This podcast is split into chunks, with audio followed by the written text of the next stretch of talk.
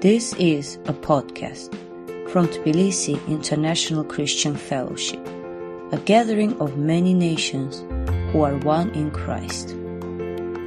This sermon is from our series on 1 Samuel called Waiting for the Kingdom.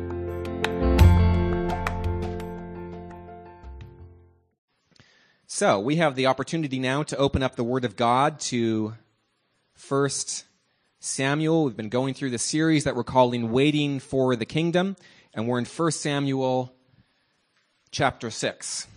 And if this if this is your first time here, if you're not totally caught up on what's happening in 1 Samuel, essentially what's happened here about 1100 years before Christ is that the Israelites have gone into battle with their enemies, the Philistines. The Philistines have captured the Ark of God, this gold plated wooden chest. They've brought it into their nation for a victory tour and things have gone very wrong for them because plague has struck, and now they've got a big problem on their hands.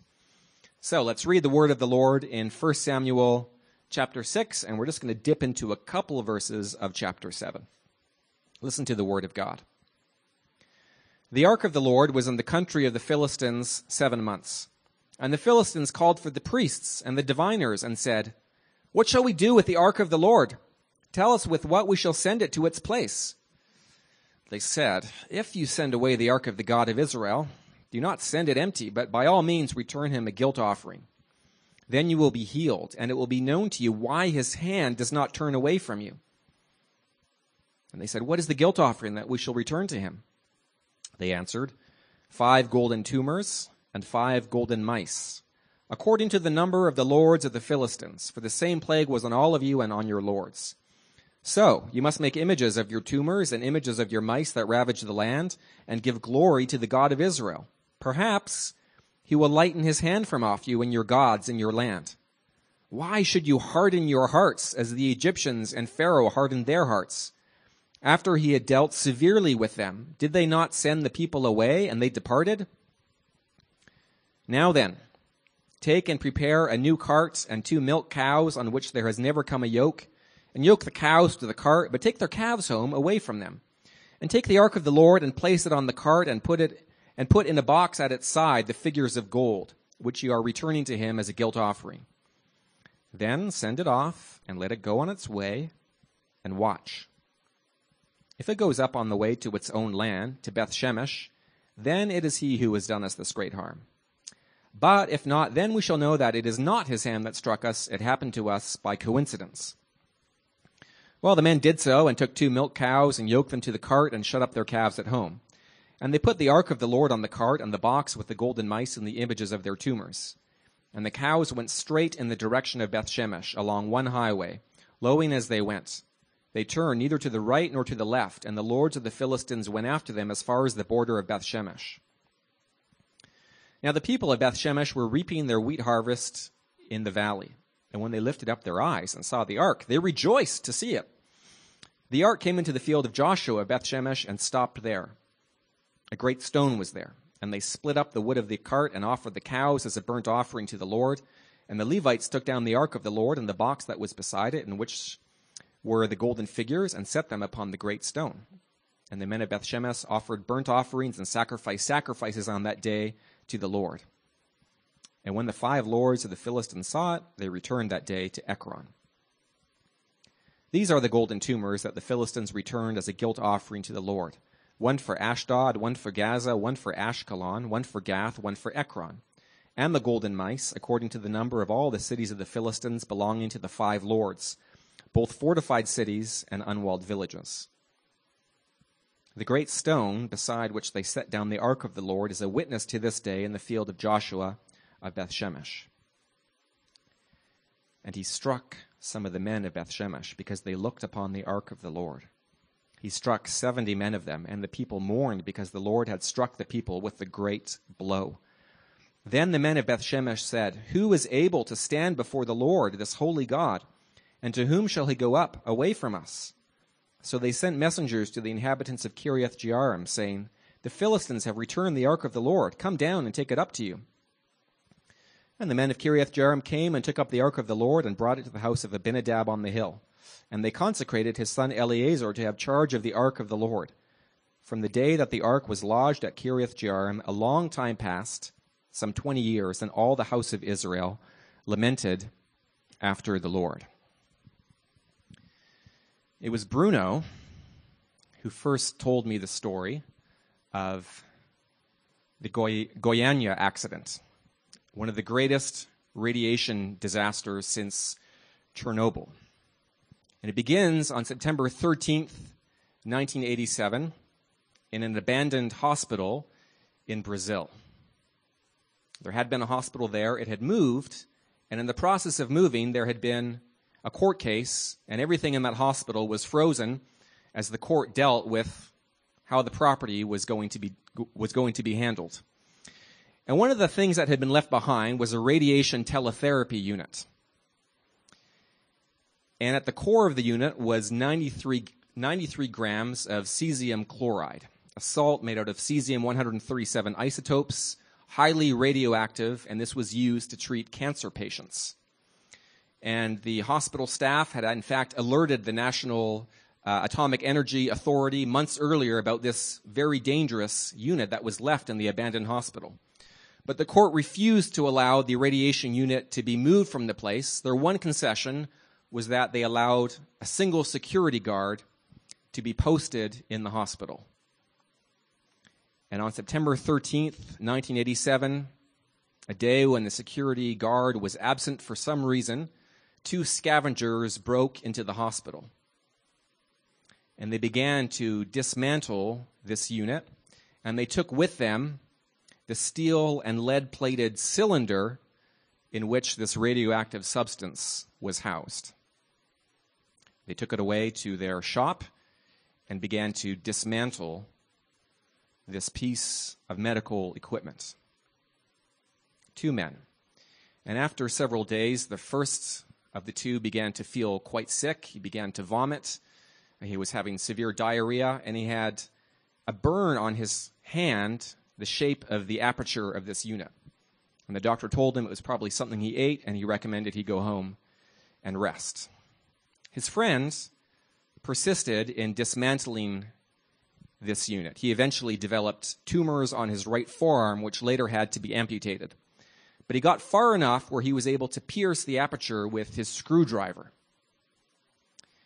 And inside, he saw a beautiful, deep blue glow emanating from the cylinder. That was as far as he got. He sold the unit to a scrapyard. And the owner of the scrapyard actually managed to completely dismantle this unit and was able to take out the 93 grams of cesium chloride. And he brought it home. It was glowing blue, and he thought this is obviously something very valuable, if not supernatural.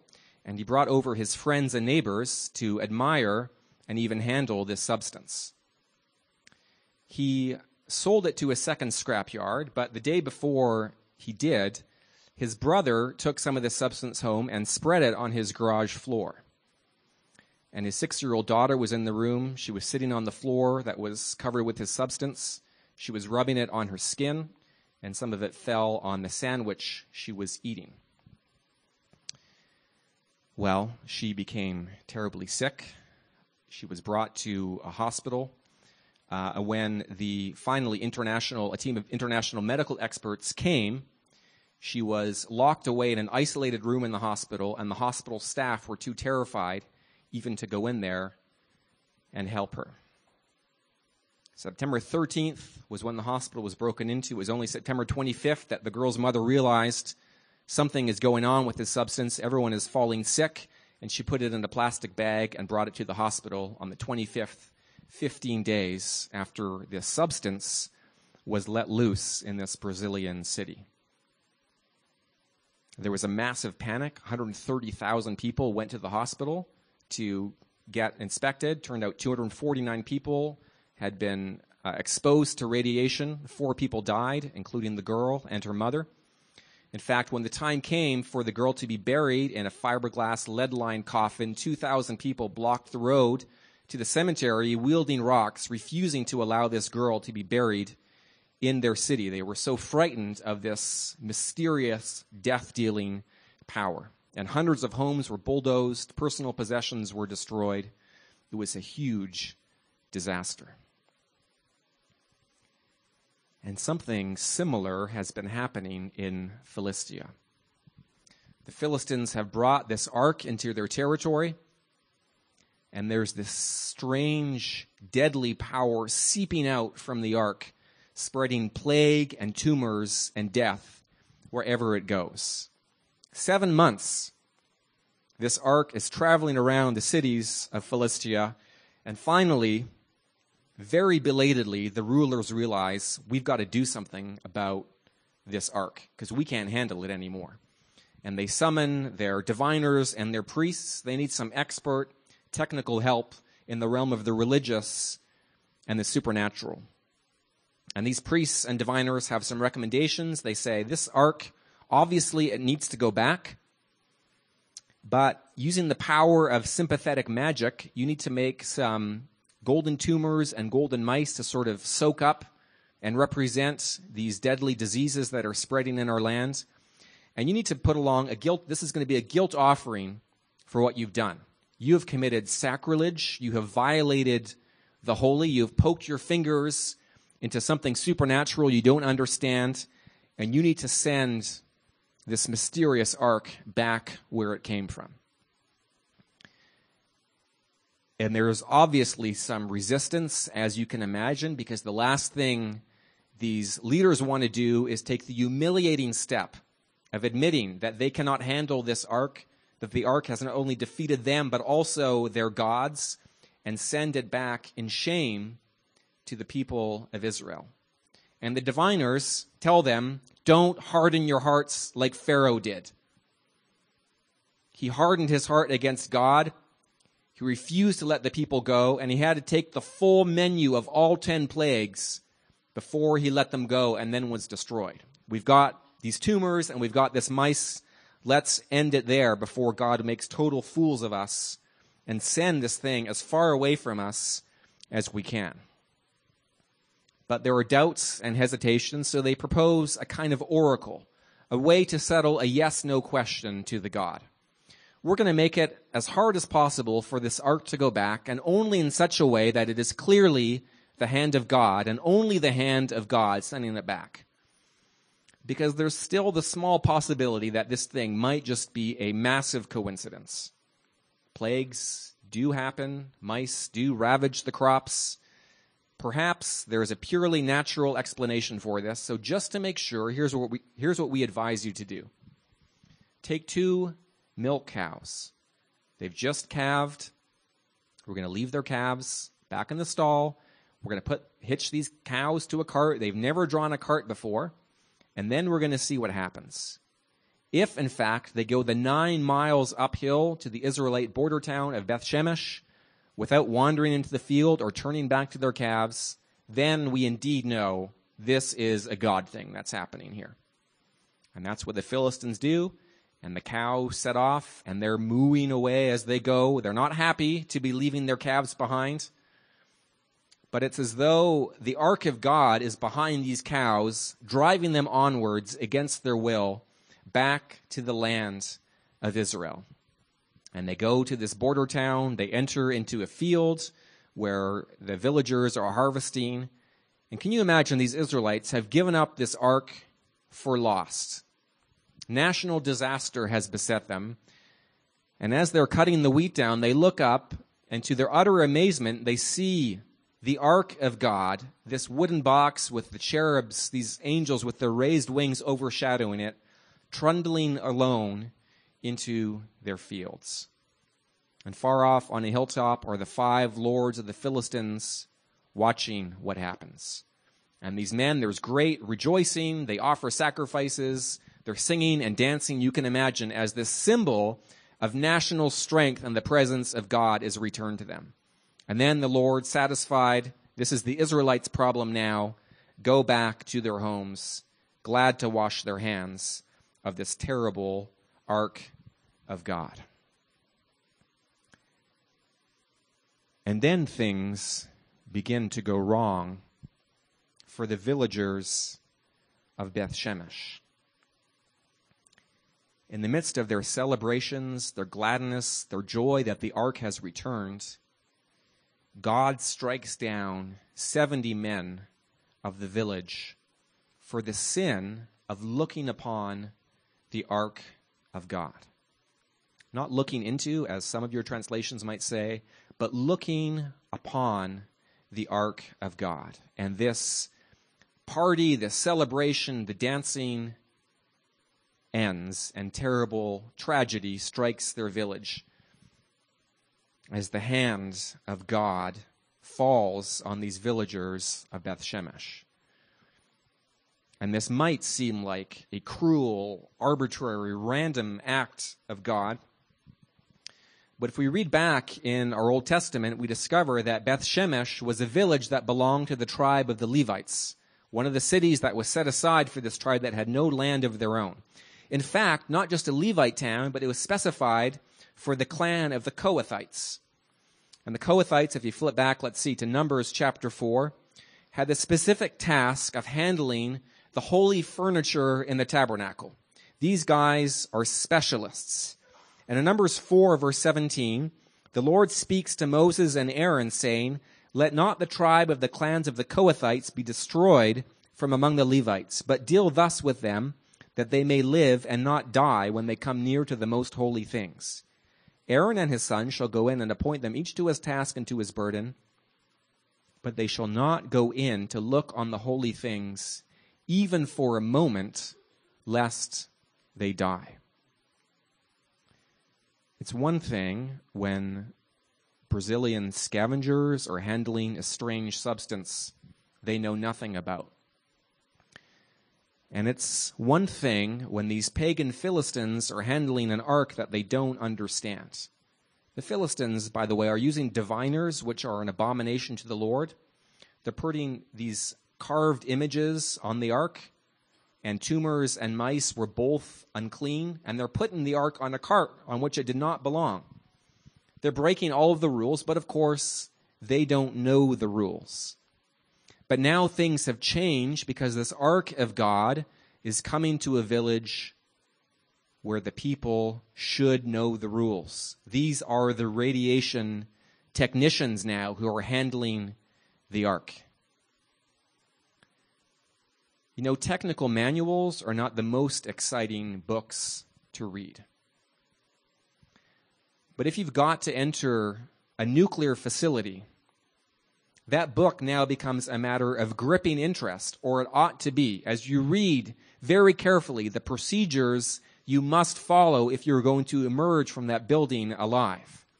And the one thing these Kohathites ought to have done is made a detailed study of the law of God. They had a special calling from the Lord. They're not ordinary Israelites. They have been called to handle the holy things of God. And either they haven't bothered to read it, or they're ignoring what they should have known. The ark was meant to be kept within the most holy place, and only one Israelite was permitted to see that ark, and only once a year, the high priest. When the ark traveled, carried by a Kohathite behind and before, it was to be shrouded so that no Israelite could see it. And now the ark has come, on this cart, and these Kohathites, in their joy, leave behind the reverence for God that they ought to have been trained in. First of all, they sacrificed two cows, and only male animals were allowed to be sacrificed to the Lord. So there's a violation right there. And instead of immediately shrouding the ark, you notice they put it up on this stone for public display. And then they are looking upon the ark. It's an unseemly gaze. And if they had smartphones, they would have pulled them out and started taking pictures and videos and posting them on social media. There's no reverence here for God. Their joy seems to be a matter of somehow possessing a trophy themselves that the Philistines had been forced to return. It's joy, but it's not mixed with the fear of God. And the radiation technicians mishandle the holy presence of God, and 70 of them are struck down dead. And then, in the morning in this village, in their grief, they ask this question Who is able to stand before the Lord, this holy God? Who can handle the terrifying presence of God? We need to get rid of this thing. We want this ark as far away from us as possible. And so they send a message to the residents of Kiriath Jearim, about eight miles closer towards Jerusalem, inviting them to take the ark. You notice they don't tell the whole story. They leave out the part of 70 of their own guys being struck dead. The ark is taken away to Kiriath Jearim. A priest is appointed. And for a long time, the people of God are lamenting after the Lord. They have the presence of God, but they are not able to handle that presence. The holiness of God is a terrifying thing. And it is not something human beings are equipped to handle. And it turns out that God is just as dangerous to Israel as he is to the Philistines. He's not a trophy, he's not something you can keep in your back pocket as you laugh at your enemies being destroyed the presence of God is a very dangerous thing. A hundred years ago or so, the German scholar Rudolf Otto made a study of the experience of the holy in different nations and cultures. The book was called Das Heilige, the idea of the holy. And he noticed some commonalities among people's experience of the holy. And one thing he found was that people always had a very difficult time putting into words their encounter with the holiness of God. For some people, it was a placid contemplation of divine beauty, and for others, it was an experience filled with, with horror and shuddering. But what all these experiences seemed to have in common was a silent trembling, a feeling of naked creatureliness before before what? Before an awesome, terrifying mystery. That is the experience of the holy, and it is not a comforting experience. And the question of the Old Testament is this Who can stand before this holy God? How can the people of God possibly handle the presence of someone so awesome and so terrifying. And it's not just the realization of our smallness and creatureliness, it's the realization of our sinfulness. There is a TV show Michelle and I sometimes watch on YouTube called Hotel Hell. It's a Gordon Ramsay show, kind of a follow up from Kitchen Nightmares. At the climax of the show, he invites everyone who's, sta- who's staying in this very badly rated hotel into one of the hotel rooms, and he turns off the lights, and they all put on special glasses. And then they realize these sheets have not been washed for a long time, and there are stains and mysterious fluids on these sheets. And everyone puts rips their glasses off in disgust. Michelle always makes me fast forward through those horrifying scenes. You will never stay in a hotel again after seeing this. And you know, in the dim light of our own existence, as I look at myself or as you look at me, I seem pretty clean. Clean enough to get by. But when the light of the holiness of God shines upon us, we realize there is grime and there is dirt and there is deep, deep evil in our own hearts. We only see that when we encounter the terrifying holiness of God. And the strange paradox of the human condition is that the holiness of God is the deepest desire of our souls. This mysterious, deep blue light. And we find ourselves drawn toward it like a moth to a flame.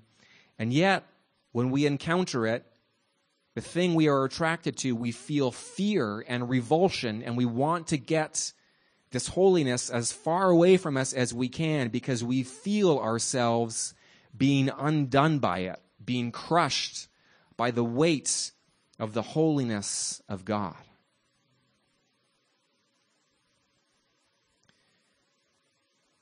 There's a strange parallel to the story in the New Testament that you might remember from the book of Mark, the Gospel of Mark that we went through last year.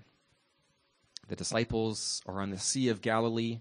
Jesus is sleeping in the boat, and then a huge storm arises out of nowhere. And these experienced fishermen feel the nearness of drowning and death, and they're screaming at Jesus, Wake up, help us from this storm.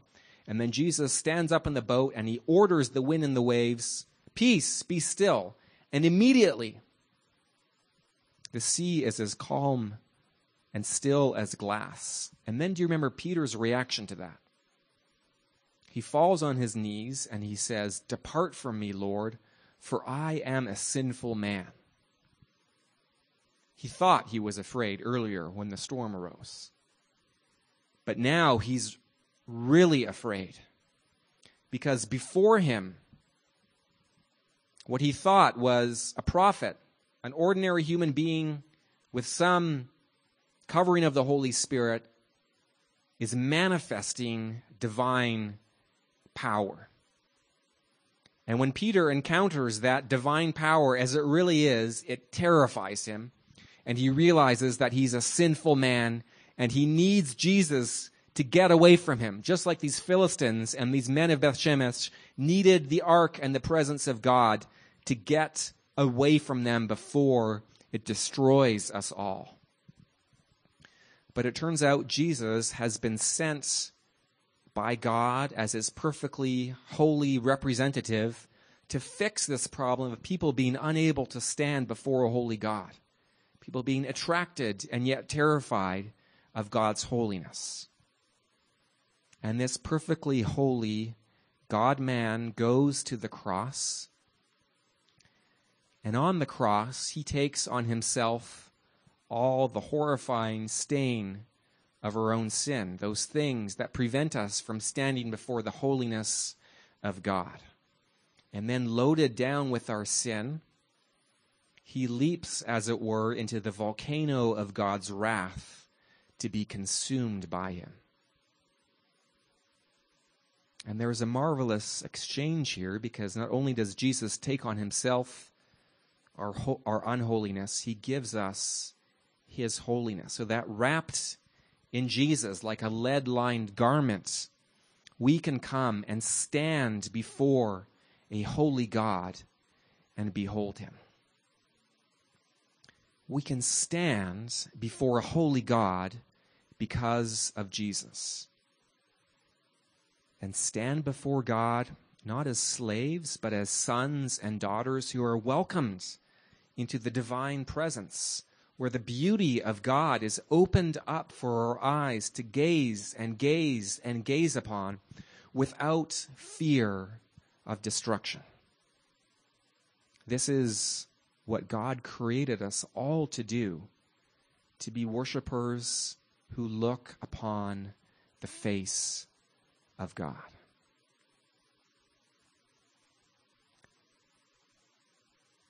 And we do so with confidence and joy, yes, but also with a holy fear of God. The joy is an addition, but it does not take away our awareness of God's awesome, destructive holiness. And as we grow in grace and we become more like Jesus, we see the holiness of God more and more as it is. The book of Hebrews, chapter 13, speaks of us drawing near to God with confidence, but also with reverent awe and fear, because our God is a consuming fire. Our God is a consuming fire. And coming together to worship God is a dangerous activity we are embarking on together.